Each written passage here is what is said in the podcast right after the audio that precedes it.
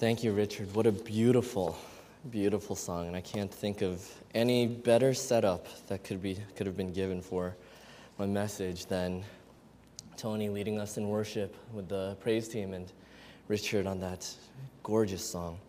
Uh, our text comes to us today from Luke chapter 2, verses 6 through 21. Luke chapter 2, verses 6 through 21. While they were there, the time came for the baby to be born, and she gave birth to her firstborn, a son.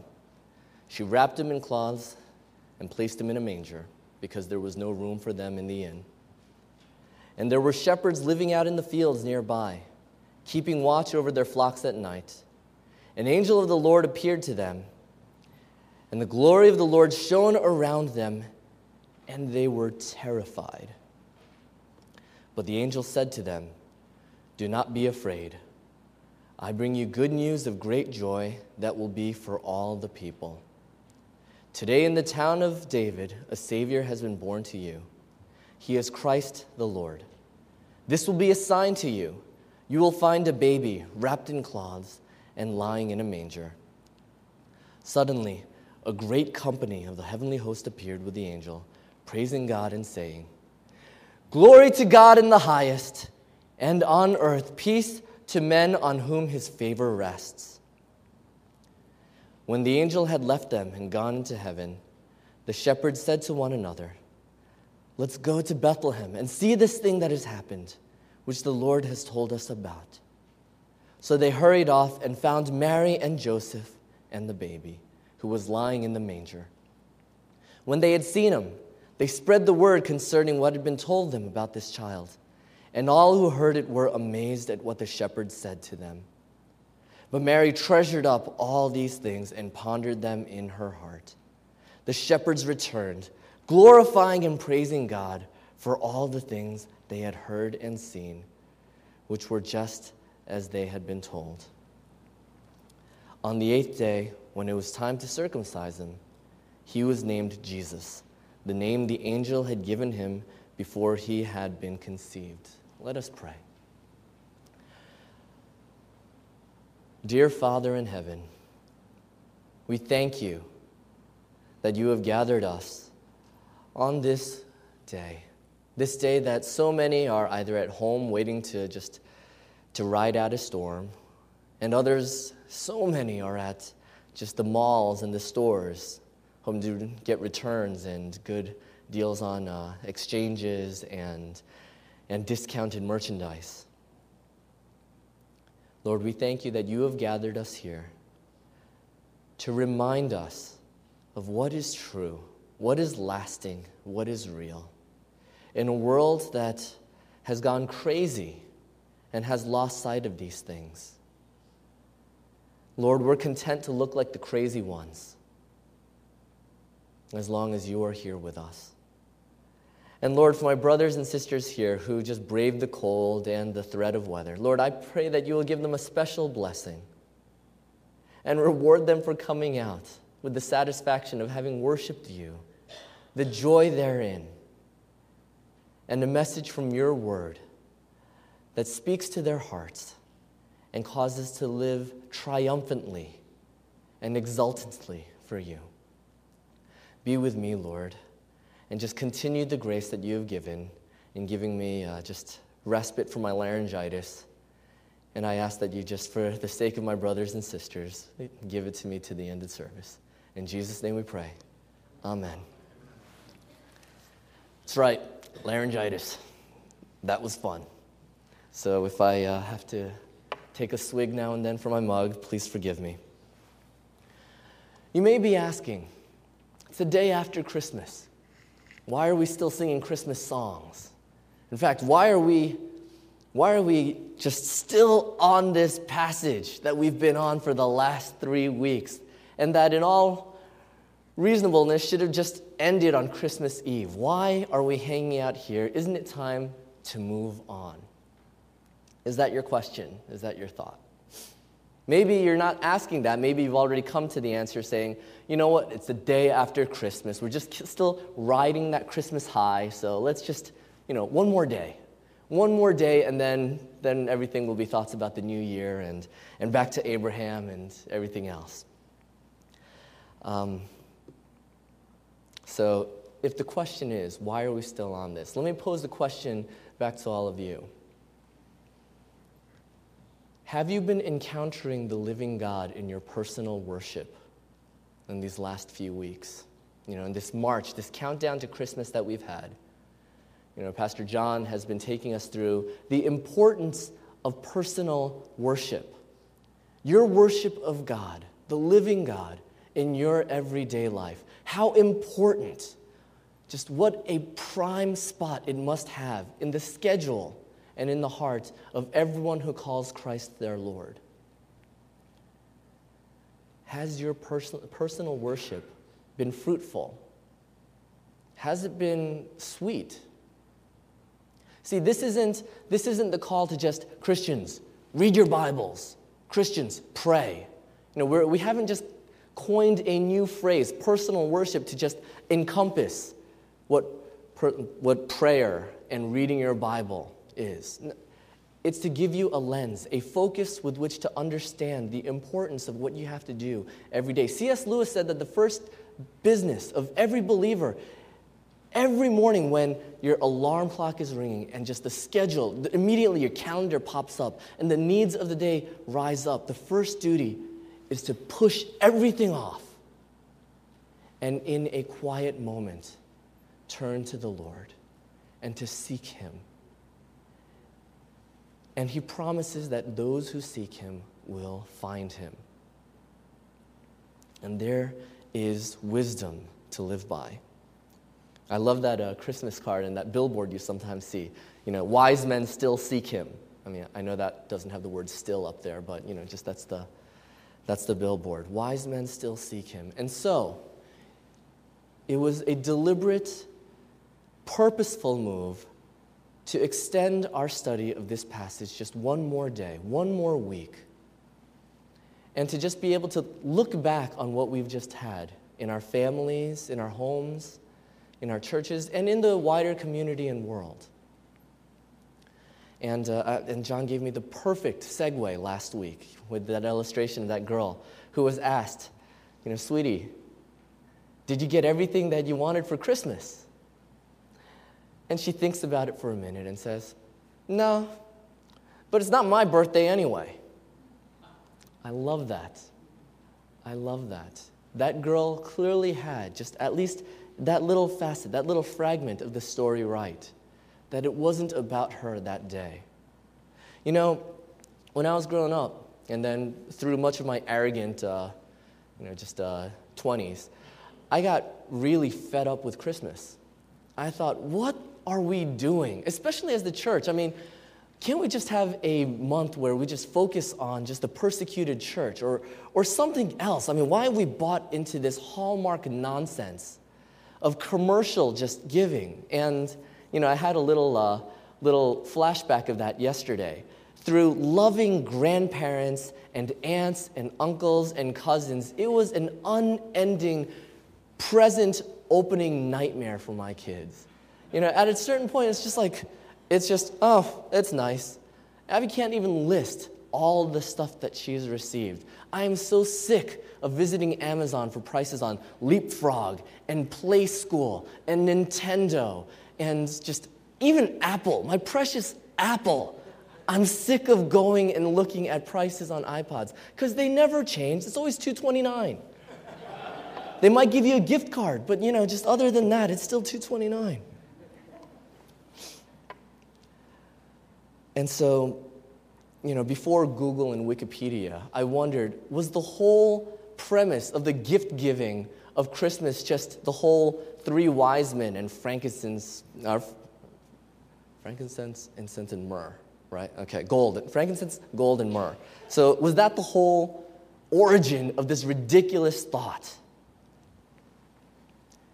And uh, yeah, hated Christmas for that. All right, just uh, this, these thoughts, these, uh, you know, they sound quite sophisticated, right? Someone who's just willing to shrug off this commercial stuff, but I was just being arrogant. You know, just, uh, But then the other thing, there were two things that annoyed me about Christmas every year. The first was commercialism. Then the second was, why do we have to remember Jesus as a baby every year? I mean, come on. He moved on. Let's move on. There was the three years of ministry that the Gospels wrote about. There were, was the week, the Passion Week, between Palm Sunday. There was Good Friday and his crucifixion on the cross. There was his resurrection on Easter Sunday. And then there was his appearance to apostolic witnesses. Shouldn't that be where we're focusing on? What is Jesus as a baby going to do? You know, it's just, and so, and then things like a ridiculous Will Ferrell movie, Ricky Bobby, the, the Ballad of Ricky Bobby, Talladega Nights. He's uh, just this race car driver, just parodying the entire NASCAR world, if any of you uh, just uh, participate in that uh, unique part of Americana. Um, and he's praying multiple times throughout this movie.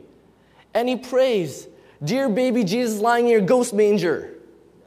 All right? And so the thought that not, you know, grown up, crucified, scary Jesus, but little cute baby Jesus. And, you know, just even that, the idea of just having our Savior be dragged every year through this baby stuff again and again. I'm like, why?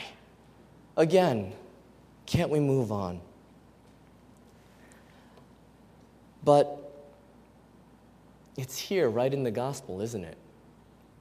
This story. And this story gives us a lens for how to understand even this season of Christmas and how that understanding Christmas causes us to worship God even more, dearly and clearly. And that's what I want to take you through today. You know, this girl, you know, that uh, John mentioned last week, she understood the anatomy of gift giving, all right? That she wasn't supposed to be the one to get the major gifts because it wasn't about her. There's someone who gives the gifts, there's someone who gets the gifts, and then there's a reason for the gifts. She understood it's Christmas, it's about Jesus. All right? And so maybe thought that in her way of understanding, it's Jesus who should receive all the praise, the gifts, and everything. We're going to, thankfully, we grow up and there is room for sophistication and maturity and understanding. And so I want to bring you through that today. Three things about gifts, because that's what we're seeing here. All right? I know we didn't pick the wise men passage, but bear with me. We have three things the God of promises who sends the gift the desperate ones who need the gift, and the gracious purpose of the gift. And so let's look at this passage. Did you know that this is the only one in Scripture, the only one out of the four Gospels that recounts the day of Jesus' birth? Matthew only mentions that Jesus was born. Mark and John completely skip over it. And even when Luke captures it, he only gives it 15 verses, of which only two describe the birth of Jesus, and the other 13 he spends on the shepherds. Luke said that he wanted to write an orderly account for his friend Theophilus so that he could believe, Theophilus could believe everything that he was hearing about Jesus. But why would the Holy Spirit prioritize things this way? Well, when we dig into God's Word, we see that there's, and this is well covered territory for all of us. God keeps his promises. You know, we've been doing Genesis, and that's why I'm saying it's well covered territory. Because God keeps on making promises to Abraham, even when he was just Abram, and he didn't have that aha in his name. So he was making promises to Abraham. Prior to that, he was making promises to Noah, and he made promises to Adam and Eve, didn't he? And scripture, you know, just we know that from reading Isaiah 7 that God was going to give a sign. The virgin would conceive and bear a son called Emmanuel, God with us. And that the baby would be born in Bethlehem Ephratah because, where David come, came from, that the ruler of Israel, this was in Micah 5, the ruler of Israel would come from Beth, Bethlehem Ephratah. And so what we see is God keeping promises to his people, promises that he was going to be darn sure to keep. And so that's the first person we see, the God of promises. And what did he promise? He promises to David that one of his descendants is going to sit on the throne. He promises to Moses that the Israelites that he would never abandon them and that all the nations would be blessed through Abraham's descendants. That was the promise to Abraham. He promises Noah he would never flood the world in wrath again. He would withhold his wrath. And he promises to Adam and Eve that the seed of the woman would crush the serpent's head. And so, in the birth of Christ, in the gift of his only Son, we see God fulfilling every one of his promises to his people in all history, in all time. And then we get to the desperate ones who need the gift. You know, this is where the shepherds come in. But this is also where we come in. You know, the first message that I gave to this church in uh, 2009 was about the importance of knowing your story. Now, importance of knowing your story sounds like an arrogant statement because it's like, oh, well, then you get your own little VH1 storyteller's biography time, that life is about you in your story. But no, the whole point is know your story and where it is in the great story. And the great story of God has its main characters in the Father, the Son, and the Holy Spirit. But this is why we're thankful for 13 verses spent on the shepherds. Because the shepherds represent us. You know, how, do you, how does that happen? How does that work? You know, it's a common literary uh, just tool to give someone, a reader, a way to understand the greater story. One reason that Harry Potter is just so ridiculously successful is that people can sort of get Harry's starting point. See, you don't love Harry Potter if you didn't start with book one. Book one, he's this ordinary kid living this horrible, horrible life with his aunt and uncle who hate him. And, you know, just that's life. He's miserable. But then, incredible things start happening and you go through the perspective of someone who's just very ordinary, but going through these things. And so now you have a way to understand. That was the brilliance of J.K. Rowling. But let me tell you, she was just ripping, ripping off another British author. And uh, at this point, if you haven't rented Lord of the Rings, or if you haven't read the book series, the trilogy, go out and do it. It'll make 2011 so much easier between you and me. All right? But Tolkien did this he wrote a draft of The Lord of the Rings, and it didn't have any hobbits in it. And you're kind of thinking, in his description, hobbits are really ridiculous, ridiculous people. They're short, and they're practically as round as they are tall. They're just fat, obese beings. They didn't, he didn't have hobbits in the beginning, but then he wrote them in because people couldn't relate to this incredible, fantastic story apart from real ordinary people who loved really ordinary things. This is where the shepherds come in and where we rejoice. And all the songs that we sing with shepherds, two or three already right here, we are thankful. Now, we have these lovely and noble pictures of shepherds, don't we? In Psalm 23, the Lord is my shepherd. And so God himself is pictured as a shepherd.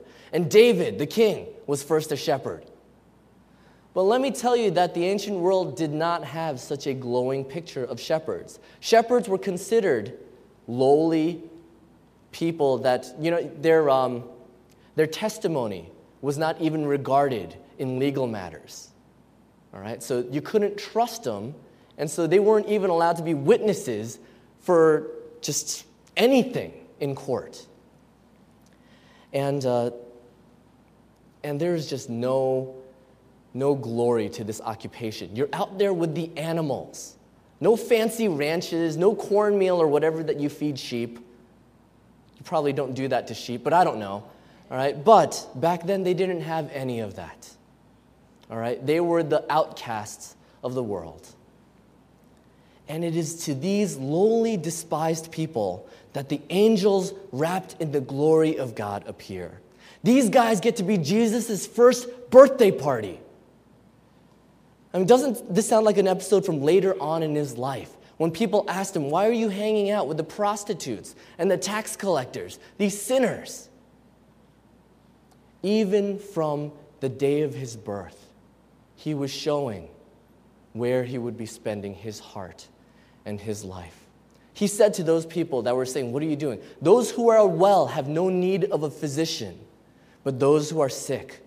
I have not come to call the righteous, but sinners. And that's the shocking thing about Christmas that Christmas is necessary because you are a sinner. The thing that no Hallmark card and no TV special ever spends time on that this was a child born to die. Because we are such desperate, needy ones. Who is it that needs a Savior but those who are desperate, who are dead without someone? who can come and rescue them. And so, in the shepherds, we see our needy selves and are very glad because we see that Jesus does not judge us favorable and then come to us. He came to shepherds and not kings or teachers so that we would understand that it is God who chooses us and not we who attain salvation. So we must ourselves see that we are those who have nothing to bring, and yet we're invited to witness Christ. And so we get to the last point of seeing the gracious purpose of the gift. I've talked about this already, haven't I? I won't belabor the point. We know Jesus came to be the Savior. But how would he go about doing this?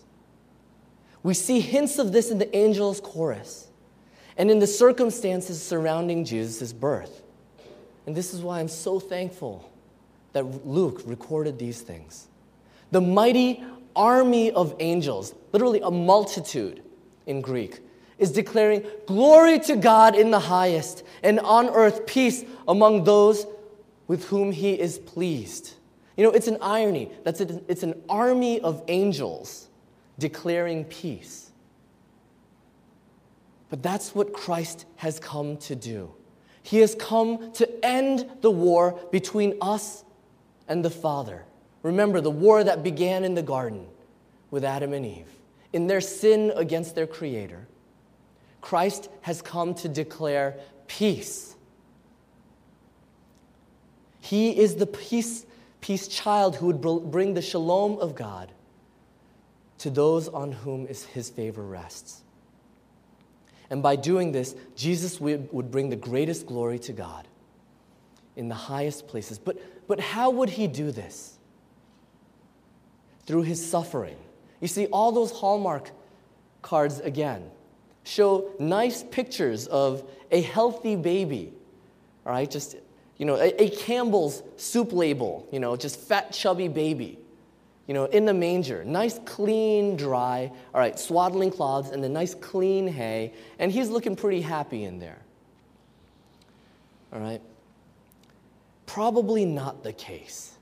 All right, let's think about it this way. We can surmise from Joseph's, Joseph's action of wanting to quietly divorce, his, uh, divorce Mary that Jesus would have been a child of questionable um, just uh, reputation because his mother had a, was pregnant outside of marriage.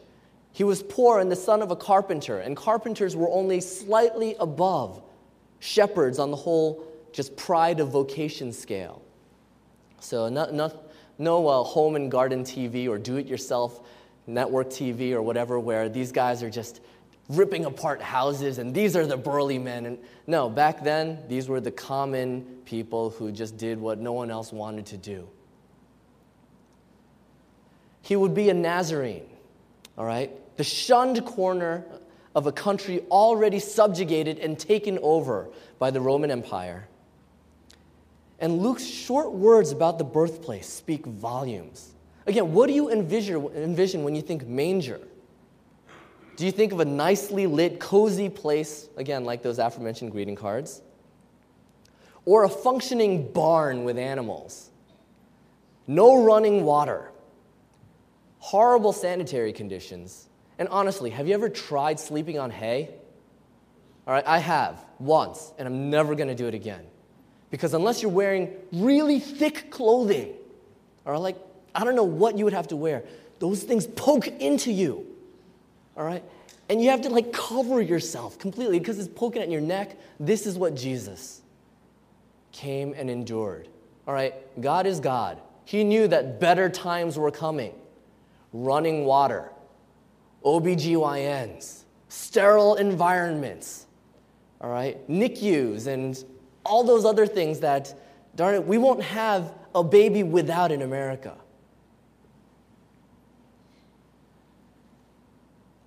And, you know, and I'm not going to go into much detail, but this is one thing I do. Have you ever seen a baby being born? All right? Prior to that moment, and I'm not talking on Discovery Medical or whatever that channel is, prior to seeing a baby being born, you have no idea what a horrific, nightmarish thing it is that that is how we come into life. With blood and just nine feet of umbilical cord. You know, eight of which you've got to figure are just completely unnecessary. And Jesus endures all of this. You see, people think that Jesus started enduring suffering during his passion. But the true Christmas story that tells us that no, he started experiencing his suffering the moment that he left his father's side.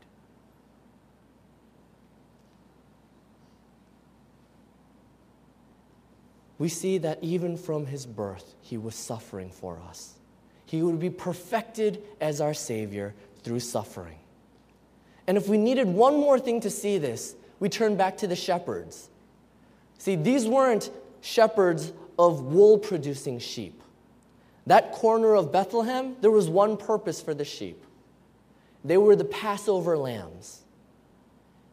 The Passover lambs that the area that Judah raised to sacrifice to God every year to remember God sparing the Israelites from the angel of death in the land of Egypt.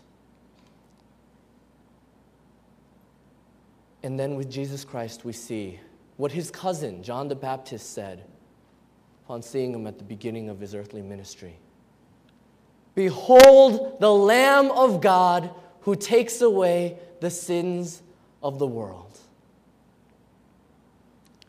Jesus, our Savior, born in a manger, amongst all of these other Passover lambs, and he would be our true Passover lamb, the one and only.